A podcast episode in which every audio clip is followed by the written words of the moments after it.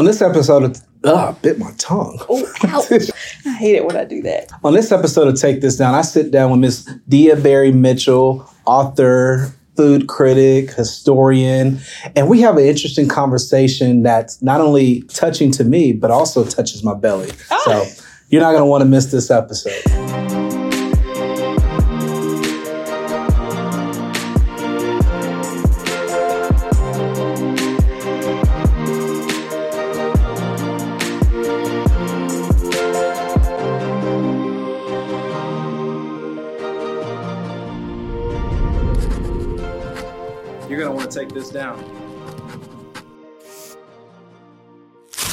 Deah, thank you for joining me on Take This Down. It's truly an honor to have you here today to have this conversation. Thank uh, you. My mouth is already watering because I know we're going to be talking about food. I hope, and it's nope, already not today. Just kidding. so, you know, I always like to start off by telling my guests why I invited them on. You know, mm-hmm. you and I connected through mm-hmm. Fort Worth many mm-hmm. years ago. We won't say how long or yeah. things like that, but you know, are you familiar with the Dos Equis commercial, The Most Interested Man in the World? I am. you, to me, are the most interesting woman in the world for the Thank different you. adventures, the, you know, from your travels mm-hmm. to, you know, the tours and historian, yeah. but how you preserve culture. Thank you. And it's just something I just wanted to have the conversation with, you know, to what inspired your passion yeah. and what and so that's why you're here today. That's very and kind. I want my audience to know she didn't come with food which is kind of disheartening but nevertheless we're going to continue with the show. I took the train over here so i didn't want to be getting jumped on the train bringing food you know. I'm teasing. So you know let's kind of get into it. So who is Deah Berry Mitchell at her core? Um, well, first, I have to say thank you again for having me. I'm very honored. This coming from the was it Legend in the Making Award? so I'm like, I can't say no to this guy. Um, but no, I'm really excited to be here. But who am I? Um, Deah, Deah is a lover of all things culture. Um, I know for the most part, I speak um, often in the communities about Black culture, but I travel a lot internationally and domestically, and I love any sort of culture. Um, so I just love researching um, and finding out things as as most as best as I can about different cultures, different cities and communities. Um, I love people. You know, you, you talk a lot about you know your enjoying culture, all culture. Mm-hmm. But you're from Sherman, Texas. I'm from Sherman. You did your research, and so yeah. I, Help it Wait a minute. Wait a minute. Hold up. Yeah. so, so, you know, t- talk about you know growing up yeah. in, in, Sherman, Texas. Mm-hmm. Well, you raise a very valid point. So, growing up in Sherman, I usually I do a lot of public speaking, and when I'm giving these presentations to people, I often go back and I tell them about how I got my start. And there's one PowerPoint slide that I reserve to kind of encapsulate my background, and that photo that I show on that slide is one of uh, the museum that's in Sherman and also uh, the public library. So I spent a great deal of my youth at both. And I often joke that when my mother, I grew up with my mother and my grandmother primarily. And I often joke that when uh, she would take me to the museums at Sherman, we had one museum and we usually had like three rotating exhibit nothing changed. So i was seeing the same stuff over and over and over again. But it still helped me kind of develop my love for history and um, my passion for that just seeing my mother and how much she was devoted very deeply to uh, familial history and things of that nature. So that's where i got that kind of curiosity to learn more and to research from. I, I like to think anyway. Gotcha. And so you said you grew up with your mom and your grandmother. Mm-hmm. You know, what did they instill in you? They that. So I had a very, uh, pretty much probably a hybrid. Um, yeah, I would say probably more of a hybrid kind of background, uh, not all the way traditional, but somewhat contemporary. Um, so my grandmother is from East Texas. She's from Crockett, Texas. Very familiar. Very familiar. Okay. All my family's in Tyler. Oh, that's okay. Great. yeah. So yeah, we went. I would spend summers in Crockett with my grandmother's side of the family, and uh, she raised me admiring all things like country, whether it be food or just anything like that. Making everything from scratch, homemade, that was her. Whereas my mother, back in the day, I like to think she was ahead, really ahead of her time. So when I was little, and I won't say how old I am right now, but when I was little, 21. yeah, I'm 22 and a half. Um, but when I was a little girl, um, my mom was so ahead of her time. She would do things like um, ask me to create the menu of what I wanted to eat. So she was she would really give me the agency at a very young age to draw, you know. Uh, craft up whatever I wanted to eat for the day, help her design the menus for the week. And then occasionally we would have Italian themed nights and she would do all things Italian. And so I kind of had a combination of those two, which uh, led towards my passions today. Gotcha. Gotcha. So you knew very early on exactly what you wanted to do, how you was going to get there, uh, the path you was going to take. Absolutely not. Yeah. I knew that I loved to eat and I loved food, but uh, most people are surprised to hear this. I did not grow up cooking. Uh-huh. I didn't know how to cook. Like I would burn rice. Um, I was horrible. I mean, well, cooking rice is kind of hard. It is kind of hard, right? Um, but I was not necessarily a good cook, and it wasn't because I was not able to. It's because I didn't have the opportunity. Um, my grandmother cooked all the time. My cousins had restaurants in Sherman. Uh, I worked for them, so there was really not an opportunity for me to kind of get those sea legs, so to speak. But it wasn't until I moved to Houston and uh, my roommate at the time, Jackie, um, her family is from the Dominican Republic. And she used to cook all the time. and I was so inspired by her love of food and the things that she would create and how different they were than the foods that I had grown up with. Because, as you mentioned, coming from Sherman, there, I won't say that there is no culture. I can appreciate it now, it has its own very niche culture.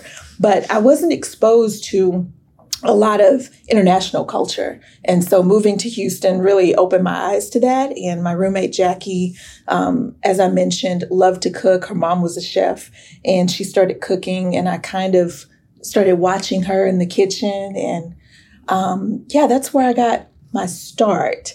And then after that, if you want me to jump ahead. go ahead, go ahead. So after that, I kind of got my love of cooking um, all the time and experimenting with different recipes and combining and drawing from foods from uh, my past with her foods and kind of uh, commingling those in a sense.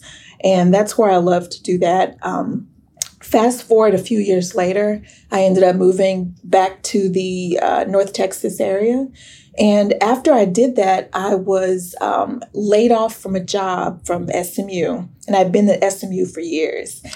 And when I got laid off, I didn't know what I was going to do, but I was cooking all the time still. And someone had suggested I start doing cooking classes. And I was like, I didn't go to culinary school. I can't, what am I going to do cooking classes for? But um, the truth is, I had learned an awful lot about cooking. I, I read a lot about it just for my own um, kind of edification. And then after that, I thought, you know what? What the heck? So I started doing, hosting these like cooking dinner parties, I guess you would say, teaching people that way. And then shortly after that, um, I created a portfolio of really nice photos of food, took them to uh, Williams Sonoma and like pitched myself, and they hired me on the spot. And I started cooking classes. Oh, wow. So when I started those cooking classes, I was so, um, I wouldn't say embarrassed, but I knew that I didn't have the, the culinary school background.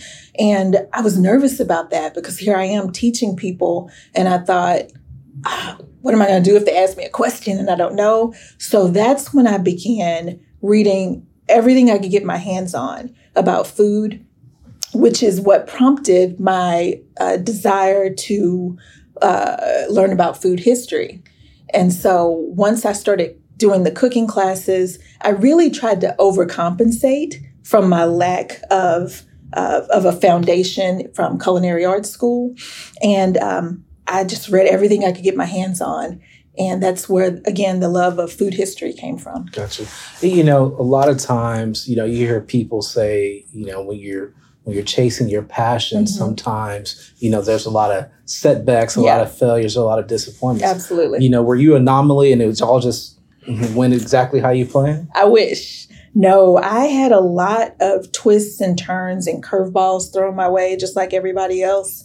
Um, and along the way, it just started to feel really natural. So even with my losing different jobs and like kind of pulling myself up, um, and figure it out what it was I wanted to do. Um, I have a bus tour, as you mentioned. So the tour is called Soul of DFW. We'll get into that. Don't Oh, okay. and so with the tour even uh, i had to like literally beg people to get on the tours in the beginning because i had a vision for it but it wasn't necessarily catching on at the moment that was i thought it would be a setback but i just i kept after it and eventually it caught on you know, would you is it is it fair to say, you know, like the passion for cooking Mm-hmm. and like the culture history is it's kind of like an artist?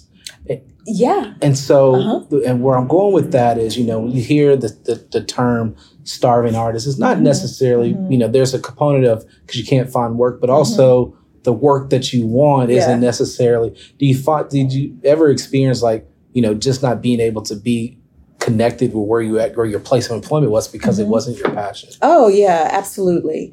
Um, I think a number of times I can probably pinpoint that. It was my, I felt like it was my passion at the moment, but very quickly after I realized, you know, whoa, this isn't, I'm not a good fit for this because my heart is somewhere else. Um, and so I think I probably have experienced that maybe even more so than a lot of people. But once you find your passion and you get out there and you start to live it, it's just it's absolutely the, the greatest feeling in the world. So i just wish i could bottle this up and give it give it to everybody. But it's funny you should say that about um, labeling yourself as an artist or you know uh, people labeling themselves as, art, as artists when they're in fields like this. Um, that's usually what i tell people to kind of give it tie it up and give it like a, a kind of tight name and something that's easy to remember. I usually tell people I, I feel like I'm an artist, a, a creator, because I have my hand in so many things. Um, and again, it makes sense to me because I have one mission, one purpose, but because I have so many different services and so many different avenues that I use to funnel all that energy through, um, I realize sometimes I'm probably an artist at the heart. No, I, I would- I would wholeheartedly think it's an art Yeah. because you know the the creativity or just the creations, Mhm. whether it's you know your bus tour Mhm. or we're going to talk a little bit about your the collard greens and so Yes. uh, and we're going to talk about that. But it, it- it's truly an art, and it. I'm always jealous because I'm not an artist at all. You know, I say I'm more of a visionary, but I'm not. You know, Yeah. I can't do all the artistic Mhm. things, if you will. But you know, let's talk a little bit about your bus tour. Mhm. Uh, how did that come about? Oh, so I was actually, I mentioned I love travel. Um, I was traveling at the end of 2017. Um, and honestly, I had just come off the heels of an event that I had produced. It was a, uh, a, a brunch festival. So, uh, talk about bombs. That one was not a hit because at the time people were not really celebrating brunch culture like they do now. in But Texas, but in- you go to, if you go to DC. Then they were, yeah, definitely. But here in North Texas, um, I wanted to do something to celebrate it because I did see like this rise in everybody talking about brunch. So anyway, long story short, I did that. Was not very successful, and so I really took some time to think. Uh, one, I need to go on a vacation, clear my head because it was near the end of the year, and that's normally when I travel. And so before I did that, I was very, very intentional about knowing that I wanted to live my passion and knowing that I love brunch, I love food, but I don't think that was really the, um, the event for me. And so I, I really wanted to take a moment to kind of figure out what type of event would be me on a plate, so to speak. Um, so I went on vacation. this particular time, I couldn't decide if I wanted to do a history tour or a food tour because I always do some kind of tour when I go to different places. And I don't remember where I was, but I couldn't make up my mind. And so I thought, man, man, that's a good idea. Maybe I should, maybe there are other people like me who love food, but they also love history. And, you know, the two are so related, which is why I call my tours cultural immersion tours, because uh, while we focus on food and history, at some point I may incorporate art or music or different things like that. Um, so, really, that was like the beginning of the idea. I came back in 20 in January 2018 and I just started planning it. And then I started the tours um, at the end of January. And here we are today. Yeah. I, I would be remiss if I don't give you opportunity to plug the title of your tour and how people can sign up and get registered. You. So make sure you're looking at camera okay. and you give them all that information. So you can find our tours at soulofdfw.com. And uh, we are not touring as frequently as I used to because I'm now a PhD student. Um, and so that's taking the majority of my focus away from my baby, which is the bus tour. Uh, but we do have a couple of more tours coming up towards the end of the year. Uh, a Fort Worth Black uh, Cowboy Culture Tour that I'm excited about. Hopefully, you can join me, you and Jordan. And then also a Caribbean History Tour that I, I loved. It was a smash last year. So I'm hoping to do that again. Gotcha. gotcha. Well, in addition to the tour and, you know, the culture, you're also an author. Yeah. Yes, I am. I should have brought you a copy. so, I'll send it. Yes. Okay, I'm gonna hold you to it. Yeah. Andrew, you're listening. Yeah. Make sure we get the copy, a signed copy. A signed copy, of course. So tell me a little bit. Well, first the title of the book yeah. for, the, for our audience, but how did that come about? It's called Cornbread and Collard Greens: How West African Cuisine and Slavery Influenced Soul Food. And uh, yeah, I loved writing this book. It actually came about because I was completing my master's degree at SMU, and I had this thesis laying around that honestly I hadn't done anything with. I had a friend of mine call me up, and um, he said, "Hey." I'm trying to get into food photography. Um, I know you cook a lot. Do you want to? Do you want me to shoot some pictures and stuff for you? And that's how it came about. I didn't want him to just be shooting pictures, and I didn't have anywhere to put them. And so I thought, you know what? What if I use this thesis that I had written about the like a, a really elementary uh, beginning version of soul food history. What if I take this paper and marry it with his photos and his images and kind of tell the history and through stories, not only through uh, researched stories, but also through my family history. So I have a combination of familial history in there, uh, nice anecdotes from my family. Like my family is a trip; they are super funny, and so I share stories about growing up in Sherman with my mom, um, also my dad and his background. My father's from Japan, from Kobe, Japan, and so I, I have a little bit of influences from not only my background, um, but I've traveled to Japan a few times, and so I like to um, incorporate some rest some recipes in there that are kind of both of those together. And then at the end of the day, I hope people walk away after reading the book with feeling like they're knowing a little bit more about soul food.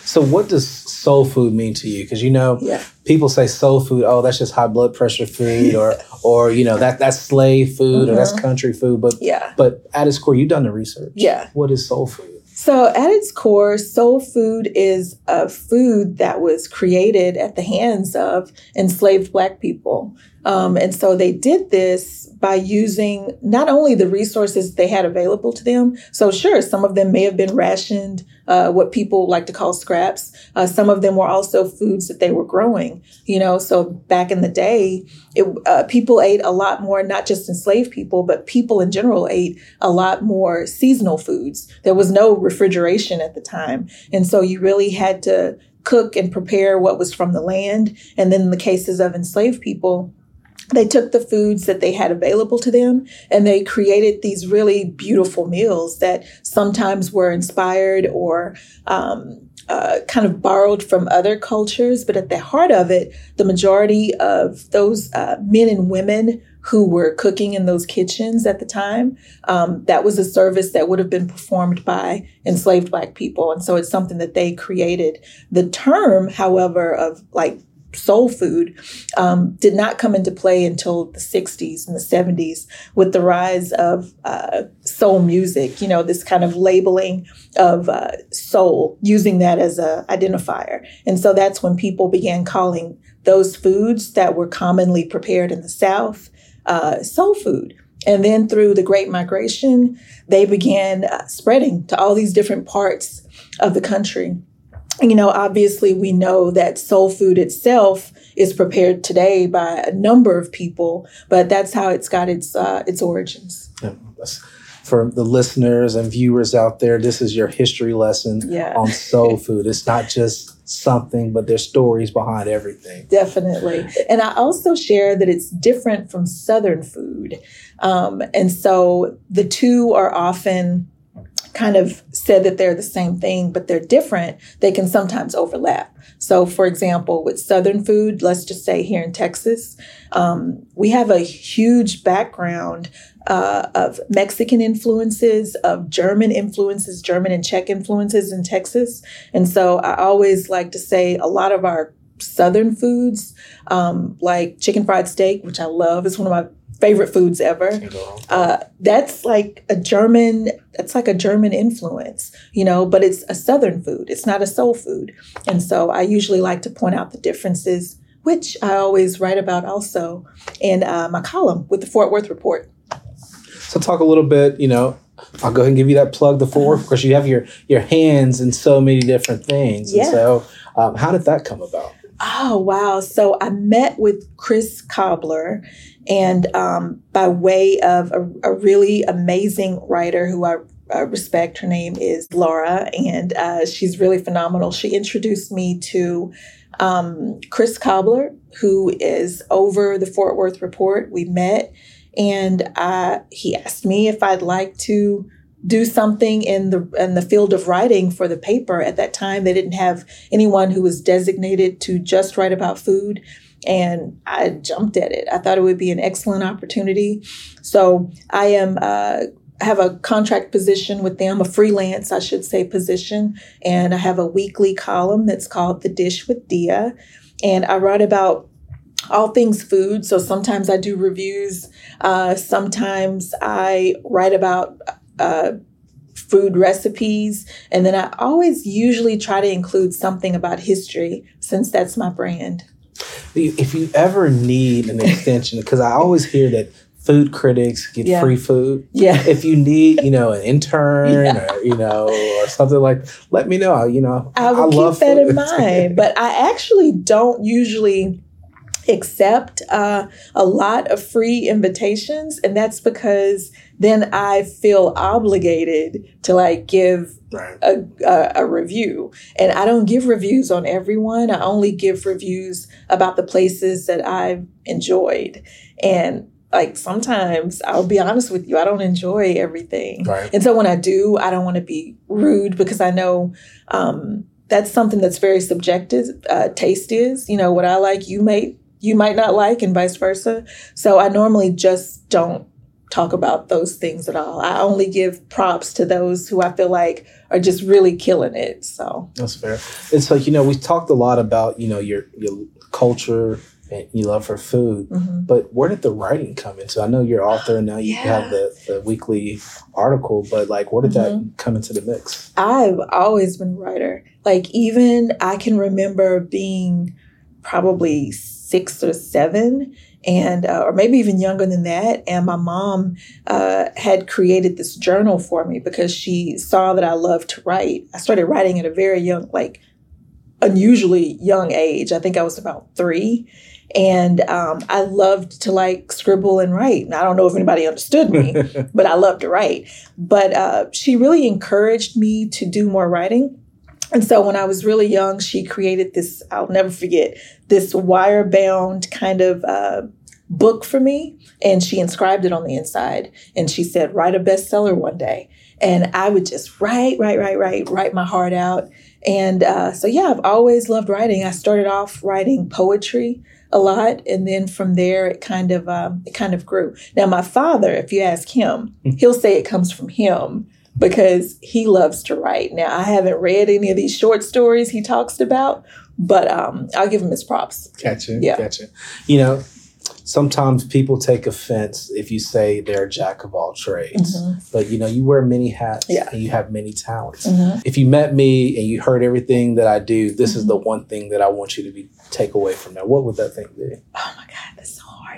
I don't get offended by Jack or Jill of all trades like some people do. I get offended by hustler because to me that has a negative connotation. Um, when I think of hustler, I think of someone who's just like not really putting a lot of thought or intention towards what they want to do. It's an insult to the craft It's- and time that yeah, you put like I put a lot into that, and I know you didn't say that, but I know some No, no, no. people, some people say that. Uh, but Jill of all trade or Jack of all trade, I'm good with that.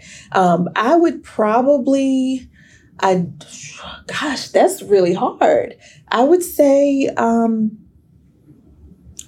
historian. I would want to be known as someone who is a thoughtful, uh, critical, re- well researched historian.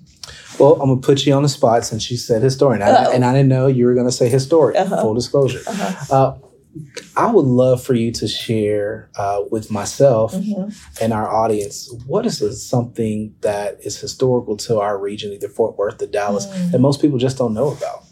Oh, wow.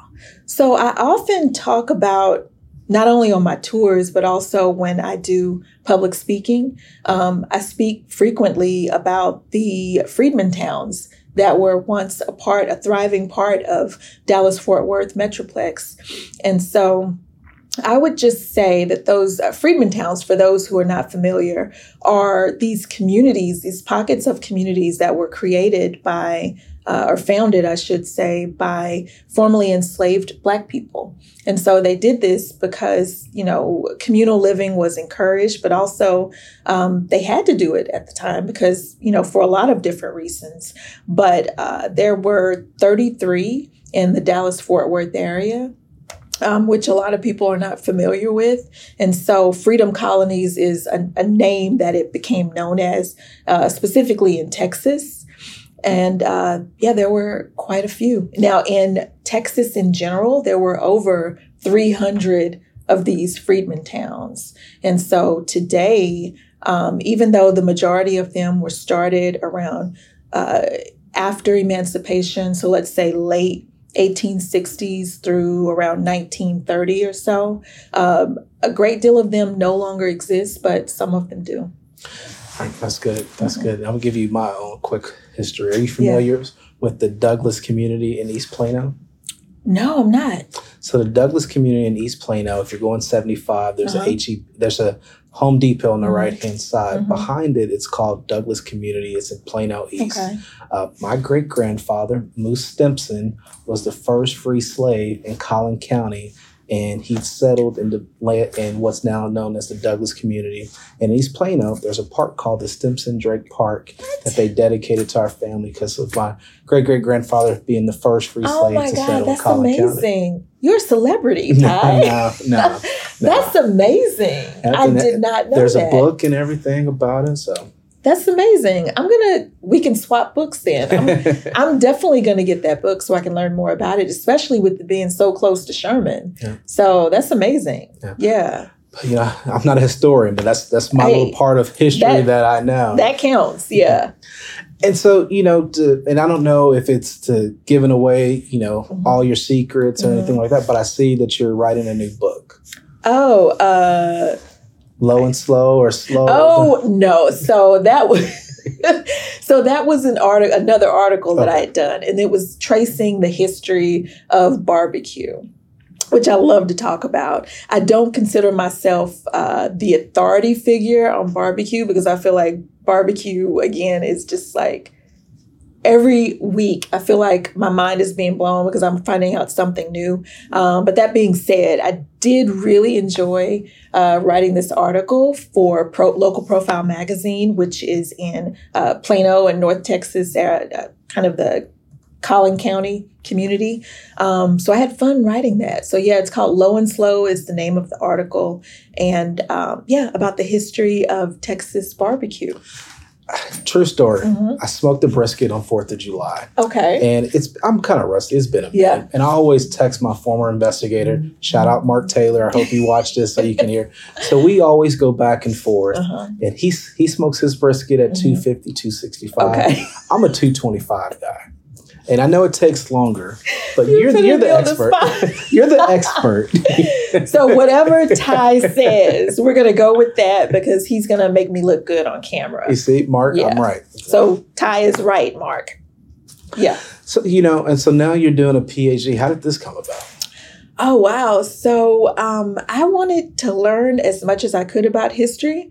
Um, and I wanted to be considered an authority figure. And so, in order to do that, I thought I'm going to need to really devote myself to this craft in, in any way possible. And so, I had heard a lot about, you know, I, I love food history, but I always tell people, although I came through um, studying history by kind of at first focusing on food history, I saw very soon after that you can't study food history without studying what was going on around it. And so that's when I wanted to open it up and study all about history. And so I heard about this magnificent program by way of University of North Texas, and I I applied. And funny story, I applied um, last January. I never heard anything back, and I thought, well, that's embarrassing. I guess I didn't get in, but they didn't even send me a letter to tell me I didn't even uh, get in. And so I kind of went on about my business. And um, there was probably around August, I think, I was getting ready to go to Galveston on a little quick uh, vacay, weekend getaway. And um, I called in because I thought, you know what? I keep seeing this program and I never heard anything back. Let me just call and see why I didn't get in. And maybe it's something I can work on or just keep applying to. And so, because I never take no for an answer. Right. And so that's what I did. I called and they were like, oh, basically, long story short, they had lost my application. And so I had gotten in uh, after they reviewed everything and they said, yeah, we, yeah, you're definitely in. Can you start the next, you know, this fall? Which was like two weeks away. And I was like, oh my God.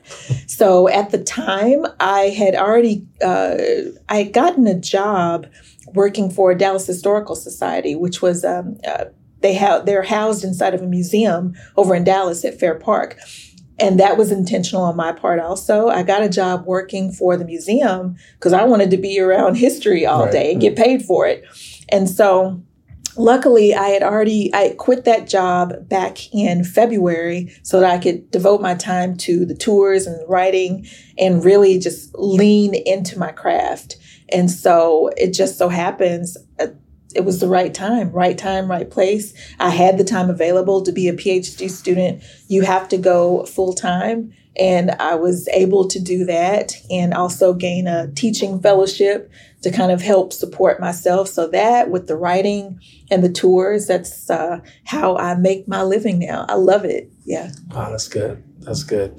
You know, you, you have a lot of great things that you're doing and a lot of interesting things as well. Uh, you know, 40 years from now, when you have this big, you know, retirement party, yeah. you you are now the the host of Top Chef. Mm-hmm. The, you know, how do you want to be remembered? Oh wow! I want people to say I added a lot of uh, thoughtful and lively discussions to the table um, when it comes to not only food but history in general. I want them to know that I was a uh, uh, preserver of Black cultural history uh, and Texas cultural history. I, am a proud Texan. I'm always saying that and everything, every chance I get. Fifth generation Texan is something I'm really proud of, and also my Southern heritage. So I just want people to remember that I did everything that I could in order to, to preserve those cultures and also to educate. That's good. That's good. Well, Deah, thank you again thank for sitting you. down and having this conversation with me. It was truly, you know, inspiring, but also now I'm hungry. uh, but thank you again. You're so welcome. I had I had a great time. I had fun. Thanks for watching. You can find us anywhere where you find your podcast.